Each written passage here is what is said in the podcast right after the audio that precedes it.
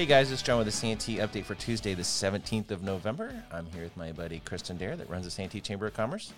Hey guys, That's quite an intro. you're welcome.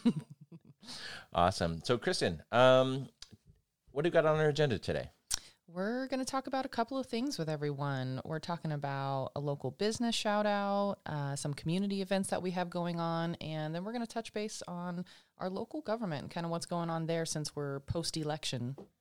Post election. Mm-hmm, Be careful when you say that one. Sorry. if this election lasts longer than four hours, please consult your doctor. Anyway, so our business shout out is uh, for a place we both go to uh, quite often. On the regular for me, yeah, and you. I actually run into you there more on accident than on purpose these days. But uh, yeah, it's the coffee corner.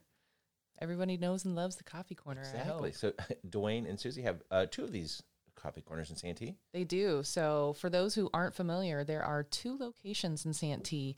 Uh, we've got one over here, right across the street from where we're recording, actually, on Town Center Parkway in the Home Depot slash Chuze Fitness shopping center. So, they're located at 235 Town Center Parkway. And that one is what I like to refer to as Susie's shop. And then her husband, Dwayne, typically manages their first OG location over there on Carlton Hills at 9608 to be exact, Carlton Hills in the Pathways Shopping Center. right there on Mast in Carlton Hills, right? Yes, they've got the drive through and a little bit shorter hours. They're kind of more for the morning people and closer to our homes personally, but I think I end up more over at the Town Center Parkway one with their extended hours. There you go. Okay, what else you got there on that list about uh, the coffee corner? When you go there, what do you get? Oh, let's see. Um, I'm pretty much an iced coffee gal, so I rarely get things hot, but um, I do like all their. You used to call them foo-foo coffees.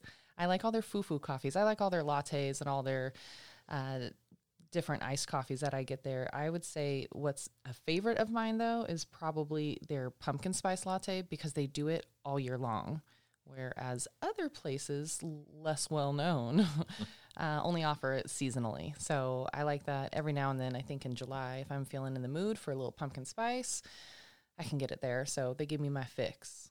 What about you? Uh, I go straight up um, either the corner grog coffee. Mm-hmm. Uh, it's a drip coffee, Yeah. uh, and usually I get the BAC cup, um, and then I get um, sometimes Dracona. Uh, what's the BAC cup? Because I think that's an unofficial off the menu term. Oh, I just that's a large. It's a big ass coffee. Oh, are we allowed to say that? Um, sure. Okay, cool. Big ass coffee. Sick. Sometimes you just need twenty ounces of coffee. Yeah. Well, I, I do love the coffee corner. Um, for me, obviously, we're talking about Susie and Dwayne. It's a couple here in Santee. They've really made this a family owned business. All three of their children either currently work there or have worked for them at some point or another. So, you know, it's a true family business. Uh, I love going in there and, well, running into John Olson or other friends that I know from around town or just kind of using it as my second office. I, I, I end up doing, and I think you do too, but I, I end up doing a lot of business meetings there. You know, people want to get out and about and go do something, and um, that's a little bit fewer and further between now with coronavirus. But uh, I still really enjoy grabbing a cup of coffee and meeting over, you know, some some good brew and some good aroma and good company, and I love their staff there. So makes it easy to just fit in. I like that it's in the, in the center of town. It's easy Mhm. for people to find. I always say the coffee corner by Home Depot Yeah. is how I uh, call it out. And uh, most of the time, I'm meeting people there in the morning. Um, acai bowls. Oh my gosh. So I get them with peanut butter and the coconut.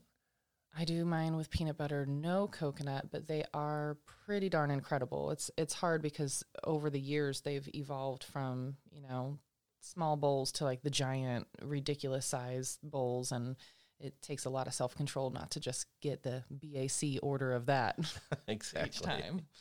Yeah, they're delicious. So, yeah, coffee corner's my jam. I think it's yours too. Um, like I said, I, I I love going there. I love being in in town and supporting a local family-owned business. And for me, it's it's just kind of like I said, it's been my office away from an office, and now I don't have an office because we're working virtually. So um, it's really that much more of an escape for me more than ever. Cool.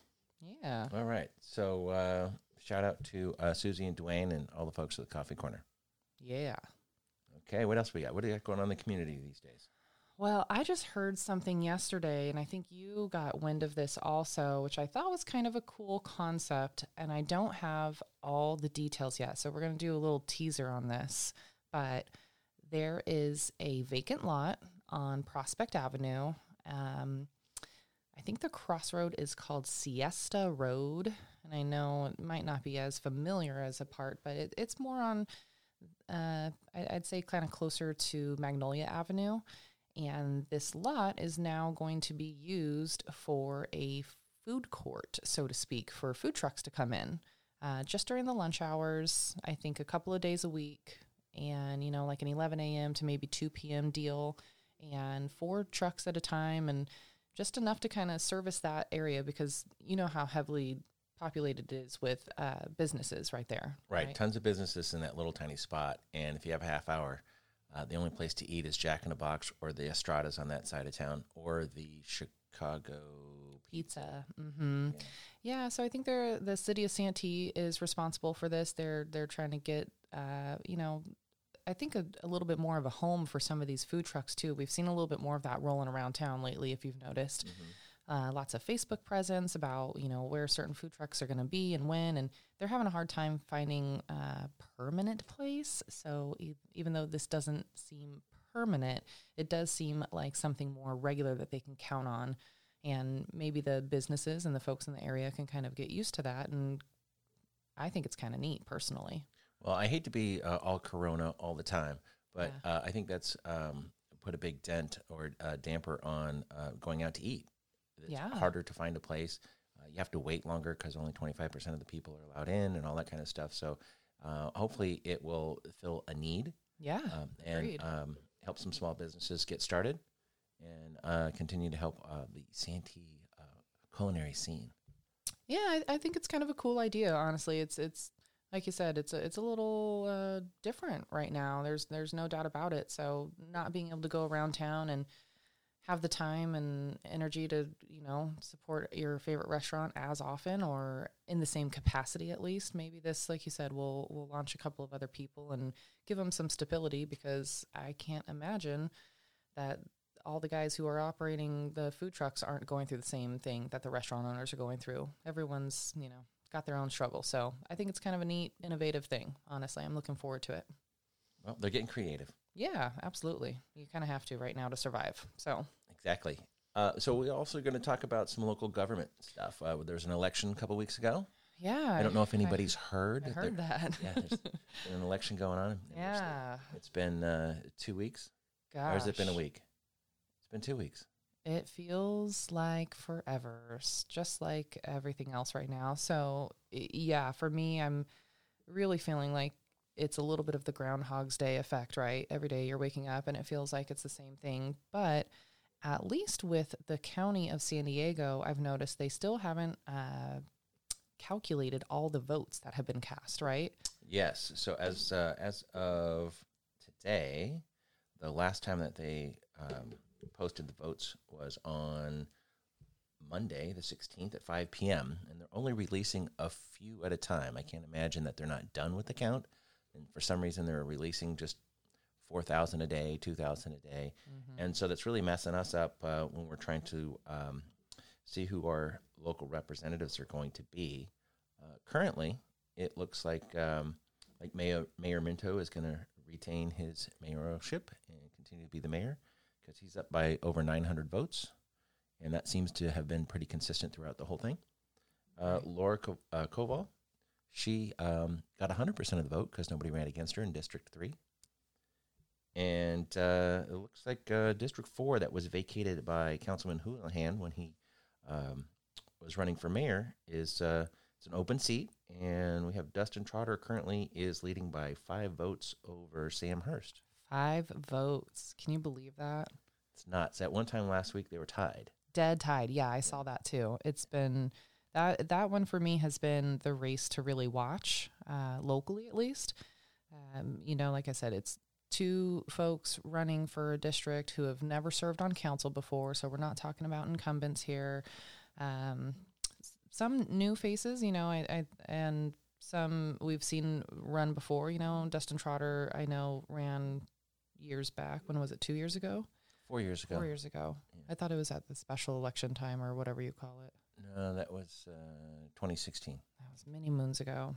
So, um, yeah, it, it's been interesting to see how split down the middle this district really is, and that's actually your district and my district, right? Uh, yeah, yeah, I'm a D four voter. exactly. Cool. So yeah, I've been I've been watching that one pretty closely too. Excited to see how it turns out. Um, my understanding is that the county is required to produce results by this upcoming Friday, the twentieth. Oh, so we'll we'll know tomorrow or the next day, Yeah. So you know, right now, like you said, there's the ten thousand left as of right now. and that Oh, That's ten still is for the whole entire county. whole county, right? So that's about eighty three. I think a little bit of, oh, more than eighty three percent of the votes tallied up at this point. So. Gotcha. So yeah, I mean, like I said, it, it's it's odd, I would say, to be this far post election and and not have confirmed results. In a small town uh, election like ours, you know, I can see maybe, you know, I don't believe that anybody's going to uh, file suit or anything on a local election like this, but um, yeah, it's definitely um, interesting. It's a horse race.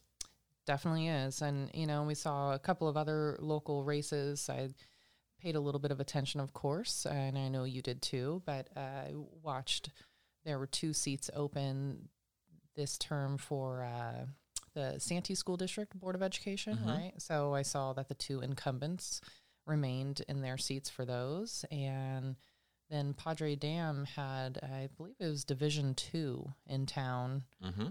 Yeah. uh, had a seat open as well, and we had three folks running. Right. So we had the incumbent Augie Scalzitti, Mm-hmm. and he's currently in second place. Uh, Suzanne Till is at 47%. Looks like that's going to be kind of tough to catch up. Yeah, definitely. So yeah, that one looks like it's pretty much called also.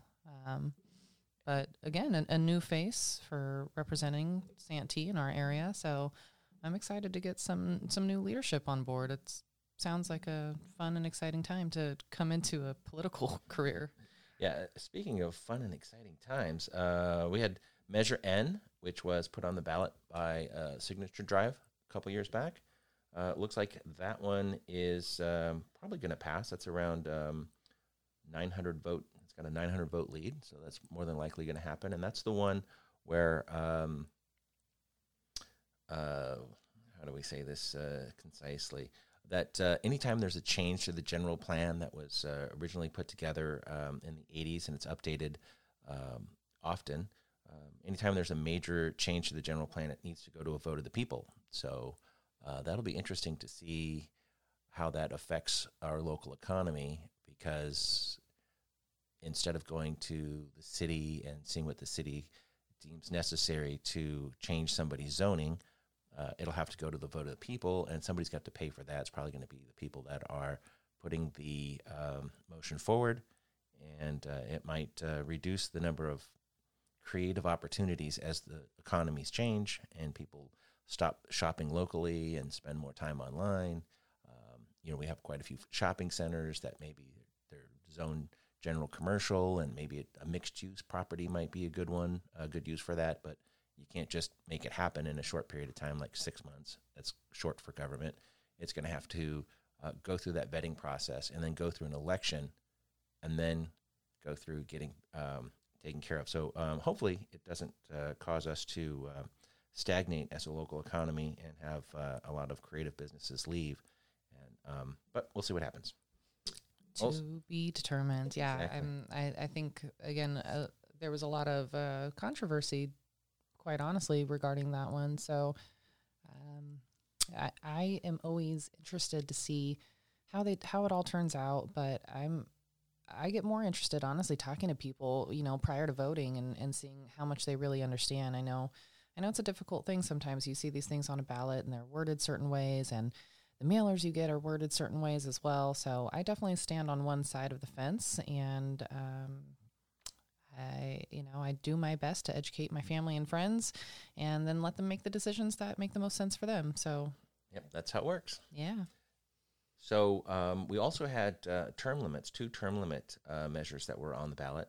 Uh, and the uh, measure that gets the most votes will be the one that sticks. So there was a, a community initiative, another signature drive for Measure Q, and that one came in at 19,239 votes. And then uh, Measure R was put forward by the city of Santee, I believe, and that is um, has uh, about a thousand votes more. So it's a 20,208 votes for that one. So it looks like we're going to have term limits for our city council and our mayor, and that's going to be three terms for council and two for mayor, as opposed to uh, three term limits lifetime. Right. So basically, best man wins on that one. So I think next week we'll I think we probably. have to say best person. wins. Oh, best person. I'm calling the votes men because they annoy me. All right. Well, I I think uh, next week we'll be able to give some pretty updated results on on some of this stuff because, like I said, some of these things are still pending right now, but a couple of things look like they're the writing's on the wall. So we'll see how it all shakes out come next week. And so there's a city council meeting tomorrow, Yes. and that one's virtual. Yes, sir. Yeah, just go to the chamber website, santeechamber.com. And is there a link on there, or just should they go to It'll the city It'll be on the event calendar. on the event calendar? But yeah, you can always go to the city website if you want to look at uh, maybe more in depth stuff in terms of the agenda that's that's on on deck. and the minutes from the previous meetings and all that stuff. Yep, Okay, and then the next meeting for the council, though, there's only one in December, one in December only, and this is where they will do the swearing in. So it's kind of a big deal. and that's the is that a live meeting again? Are they going to allow people in? Or are they going to do it in the council chambers with and then record it Virtual. virtual? You know what? We'll have to find out. I guess people will have to tune in next week to know. Awesome. Okay, Kristen, you got anything anything else to uh, to add to this uh, wonderful 17 minutes of stimulating conversation? Oh, thanks so much for anybody who's out there listening. And if you guys have any ideas, tips, or insight for Santee, throw it our way, and maybe you'll get on our discussion board. Awesome. Thanks, guys. See you at the next one.